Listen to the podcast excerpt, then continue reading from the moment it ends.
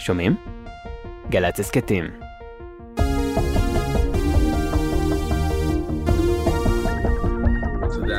Uh, but intermittently some were broken, and we're doing a full assessment. The management review and the comprehensive review that I've asked the Attorney General to do will include that. הצופרים ישנים מאוד, חלקם תוחזקו וחלקם היו שבורים, אמר המושל גרין. אנחנו עורכים בדיקה מלאה, זה יהיה חלק מבדיקת התובע הכללי, כפי שביקשתי. מנהל הסוכנות לניהול חירום בהוואי אומר כי הוא לא מתחרט על כך שלא הפעילו את צופרי ההתראה, כי הם משמשים בעיקר כדי להתריע על צונאמי, ואם התושבים היו נשמעים להתראות, הם היו עלולים לברוח אל צלע ההר, שם הייתה שרפה קטלנית ביותר. משרד המשפטים האמריקני הודיע כי הוא חולק בתוקף על פסיקת בית המשפט לערעורים בניו אורלינס, לפיה אין לתת מרשמים לגלולת ההעפלה מפפריסטון דרך הטלפון או בדואר. המשרד החליט לערער לעליון בתמיכת הממשל האמריקני. We are prepared for whatever announcement comes out of the Supreme Court, and if need be, we are prepared also for a long legal battle. That is our commitment and our promise to the millions of women across the country. אנחנו מוכנים לכל החלטה של בית המשפט העליון, אמרה קרין ג'אן פייר, דוברת הבית הלבן, והבהירה, אם נצטרך אנחנו גם מוכנים לקרב משפטי ארוך. זו מחויבותנו למיליוני אנשים במדינה. חשש לחייהם של לפחות 63 מהגרים ששטו על ספינת דייג מסנגל לאיים הקנריים. עד כה אותרו 38 ניצולים, והם מטופלים כעת.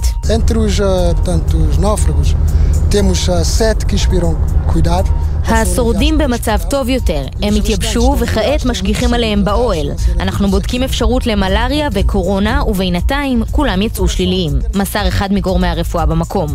נתיב השיט ממערב אפריקה לאיים הקנריים נחשב לאחד הקטלניים בעולם, ומאז תחילת השנה נהרגו יותר מ-120 בני אדם בניסיון לחמוק מארצם דרכו. וגם, ארצות הברית נגד טראמפ סיבוב רביעי. כתבי דסק החוץ יעשו סדר. חודשיים לאסון צוללת הטיטן, ראיון מיוחד עם מי שעשה את המסלול המסוכן לפני שנתיים, ושרד כדי לספר. ומה עם הקרב בין אילון מאסק למרק צוקרברג? יומן החוץ, אנחנו מתחילים. מסביב לעולם ב-15 דקות, יומן החוץ של גלי צה"ל מביא לכם את כל מה שקורה בתבל. הצהרות ומכתבים כוזבים, זיוף מסמכים, פריצה למחשבים ושיבוש הליכי חקירה. השבוע הוגש כתב אישום נגד נשיא ארצות הברית לשעבר דונלד טראמפ בבית המשפט במדינת ג'ורג'יה. הוא מואשם ב-13 סעיפים בפרשת ניסיון הטיית הבחירות במדינה בשנת 2020, וכתבי דסק החוץ כאן כדי לעשות לנו סדר.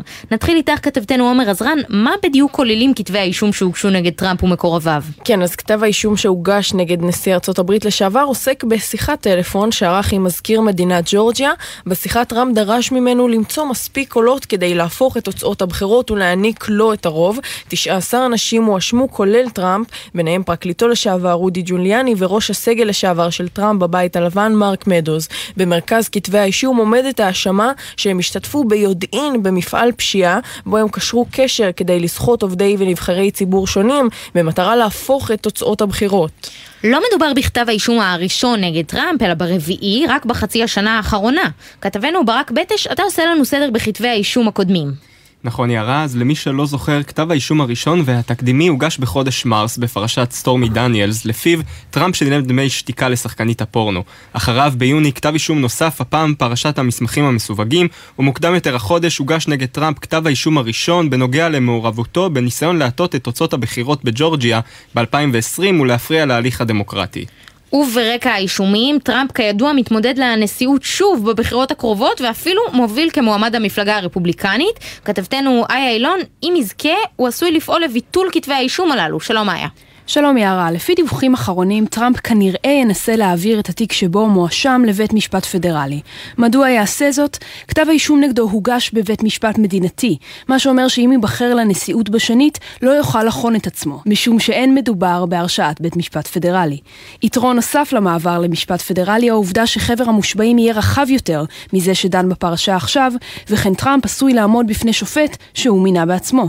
ולאן ממשיכים מכאן? התביעה בג'ורג'יה כבר מתכננת את הצעדים הבאים, אבל כתבתנו שחר קנוטובסקי, שום דבר עדיין לא ברור.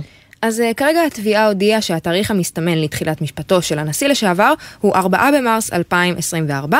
מדובר בתאריך ראשוני, וכבר ביום פרסום כתבי האישום, התובעת המחוזית של מחוז פולטון הודיעה לנאשמים כי הם נדרשים להסגיר את עצמם עד צהרי 25 באוגוסט. בניגוד למעצרים הקודמים של טראמפ, הפעם עשויה גם להתפרסם תמונת המעצר שלו וטביעות האצבעות שלו יילקחו. תודה רבה. תודה רבה. תודה. תודה. שנתיים חלפו מאז נסוגה ארצות הברית מאפגניסטן והשאירה את המדינה בידי שלטון הטליבן. מאז המצב לא נראה אופטימי. מקומן של הנשים במרחב הציבורי הצטמצם כמעט לאפס עם איסורי עבודה ולימודים, העיתונות העצמאית דעכה והאזרחים חיים בפחד מתמיד. על החיים החדשים של האפגנים בתוך אפגניסטן ומחוצה לה, בכתבה של ברק בטש ושחר קנוטובסקי. בטקסים חגיגיים, דגלים ונסיעות ניצחון בכבישים, ציינו השבוע אנשי הטליבן את יום השנה השני להשתלטות על אפגניסטן, אחרי שארצות הברית השיגה משם את חייליה. אזרחי ובעיקר אזרחיות אפגניסטן לא שוכחות את הבוקר הזה, שבו השתנו חייהן באחת. תוך ימים ספורים הטילו השלטונות החדשים הגבלות על חופש התנועה, הלבוש והתעסוקה של הנשים, והחזירו אותן לאחור אחרי עשורים של התקדמות בזכויות נשים. לא תיארתי לעצמי שהטליבן ישתלט כך על המדינה ועל הנשים ביום אחד, מספרת חוסנה, צעירה תושבת כבול. מבחינתי, יום הניצחון של הטליבן הוא היום הגרוע ביותר עבור תושבי אפגניסטן. גם מחוץ לגבולות אפגניסטן, היום הזה לא נעלם מעיני הציבור, וצוין במחאות ברחבי העולם, בין השאר בגלל יותר ממיליון וחצי פליטים שנמלטו מידי הטליבן בשנתיים האחרונות. יותר מ-600 אלף מהם, על פי הערכות, עברו לשכנה פקיסטן במטרה להגיע לארצות הברית, אבל רבים עדיין ממתינים לאשרות שלהם, כשהם חיים בינתיים בתת-תנאים. ככל שהמצב הידרדר, מנהיגי המעצמות הכריזו על מבצעים לחילוץ האזרחים ולהוקעת שלטון הטליבן, ניסיונות הכנעה שממשיכים גם כעת. It is exactly two years since the start of a new repression. The International Criminal Court should recognize this gender discrimination as a crime against humanity and investigate it. עברו בדיוק שנתיים מאז שהדיכוי חזר. בית המשפט הפלילי הבינלאומי צריך להכיר באפליה המגדרית הזו כפשע נגד האנושות, קרא השבוע שליח האו"ם לענייני חינוך. ועדיין, גם אחרי דיכוי כלי התקשורת, איסור החינוך לנשים ואכיפת חוקי השריעה שלא מראים סימני עצירה, בכבול לא מאבדים תקווה לחזור לחיים הקודמים. מעולם לא ויתרתי, המשכתי תמיד בדרכי, קוראת מריאן, שעובדת כתופרת תחת כללים נוקשים. כבר אין הזדמנויות חינוכיות, אבל את המחשבה שלנו אי אפשר להגביל.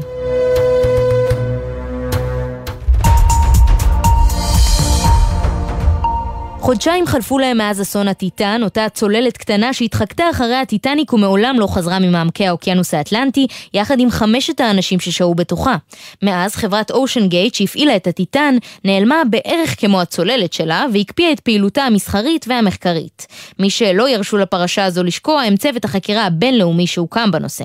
חודשיים לאחר האסון, כתבנו אילי זילברברג שוחח בריאיון מיוחד עם ארתור לויבל, שעשה עם הטיטן לפני שנתיים את המסע שאמורה הייתה לערוך גם באותה צלילה, ממנה לא שבה, ומספר על סימני השאלה שעלו כבר אז ונחקרים היום. מאוחר מדי. הנה כתבתו. אם תחפשו את חברת אושן גייט באינטרנט, תוכלו למצוא שלל כתבות שקושרות אותה לאסון הצוללת טיטן, בו נספו חמישה אנשים, אבל אתר, חשבון טוויטר או פייסבוק לא תמצאו. החברה מנסה להוריד פרופיל עד כמה שניתן, בעוד שמשמר החופים האמריקני הקים ועדה מיוחדת בשיתוף בריטניה, קנדה וצרפת, שתבדוק את נסיבות הפיצוץ, שככל הנראה הביא לסופה הטרגי של הצוללת. ממצאים עדיין אין, אבל לא היה צורך בוועדת חקירה כדי לגלות שלא מעט תנועות הזרה הבהבו סביב הצוללת של אושן גייט בשנים עברו. למרות זאת, ארתור לויבל, שהיה על הטיטן לפני שנתיים, סיפר לנו בריאיון מיוחד שתמיד האמין שיחזור. I was not afraid for the safety. I was uh, very nervous. Maybe can we go down to the bottom? And if we are down, will we see the Titanic? If you are afraid, you never will do it. I was there. I have seen the Titanic a second time. I will never do. לא חששתי מהבטיחות. הייתי מאוד לחוץ. האם נוכל לרדת למטה? ואם כן, האם נוכל לראות את הטיטניק? אמר לויבל והסביר. אם אתה מפחד, לעולם לא תעשה את זה, וחזרתי בחיים, אני בטח לא אעשה את זה שוב. כנראה שגם להרפתקן הגרמני הספיקה צלילה אחת כדי להבין שלא מדובר במסע בטוח מאוד. שנתיים לאחר מכן, העולם המתין בציפייה לשמוע מה יעלה בגורלה של הצוללת בעלת אספקת החמצן המוגבלת. המחלצים, המומחים והעיתונאים ניסו להבין איך זה נראה, מה בדיוק קרה שם. ולארתור יש ניסיון מיד ראשונה. You see nothing. It's it's a tube with with a wall left and right, and you have a very small window. So you have always to change the places. You cannot stand on your knees. You cannot stand on your feet. בפנים כמעט לא רואים כלום. זה צינור עם שני חורים, ויש בו חלון קטן מאוד, מסביר איש העסקים, ומוסיף, כל הזמן החלפנו מקומות כדי שנוכל לראות מה יש בחוץ. אי אפשר אפילו לעמוד על הברכיים מרוב שזה צפוף. כולם נוגעים אחד בשני. אז למה בעצם לצאת למסע המסוכן הזה, שגבה את חייהם של חמישה אנשים? ארתור מסביר. It was like a feeling like we are alive on the Titanic. Lot of pictures in, in, in TV and newspapers and internet. It's, it's an old ship. You can see where it's broken, where the two parts. You can see the, uh, the cabin of the captain. So good view. זה היה כמו להיות ממש על הטיטניק עצמה, מתאר לויבל את הצפייה בשרידי הספינה האגדית ומסביר. כשמסתכלים על התמונות באינטרנט ובטלוויזיה, זה נראה בסך הכל כמו ספינה ישנה. אבל למטה זה אחרת. אפשר לראות איפה כל חלק היה. זה נוף יפהפה ומשגע. בסך הכל חודשיים חלפו מאז האסון, שנחקר כעת. שימוע ציבורי מתוכנן כחלק מהחקירה, גם הקונגרס עתיד ככל הנראה לערוך שימועים, בניסיון להבין מה בדיוק קרה שם במעמקי האוקיינוס האטלנטי.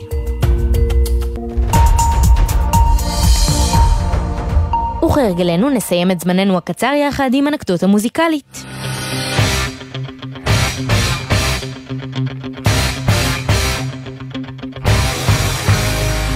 כולנו חיכינו וחיכינו לראות את הקרב בין פייסבוק ואינסטגרם לטוויטר או אקס הופך ממטאפורה לקרב פנים מול פנים בזירת האגרוף, כפי שהבטיחו לנו המיליארדרים מרק צוקרברג ואילון מאסק. לצערנו, השבוע התברר שכנראה נאלץ להמשיכו לחכות.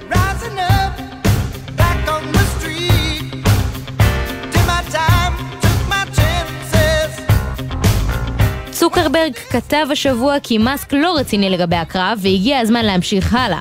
אילון מאסק, כמו אילון מאסק, לא נשאר חייב וקרא לצוקרברג תרנגול כמובן, ולפחות לעת עתה נראה שהיריבות הזאת תישאר בתחומי הרשתות החברתיות.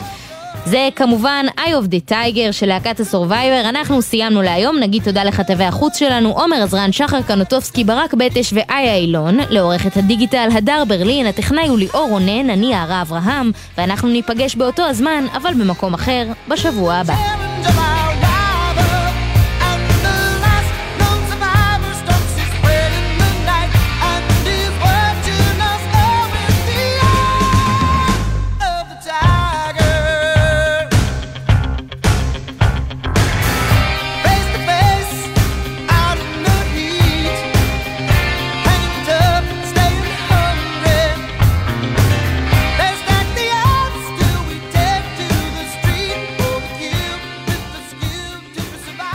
בחסות אייס, המציע לכם לרגל שיא החום את מבצעי שיא הקיץ. כמו גלגלת השקיה לגינה ולמרפסת ב-99 שקלים. אייס.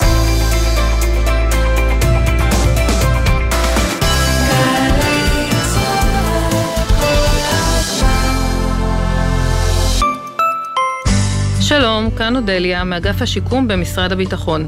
אתם או בני משפחותיכם מתמודדים עם פוסט-טראומה על רקע השירות הצבאי?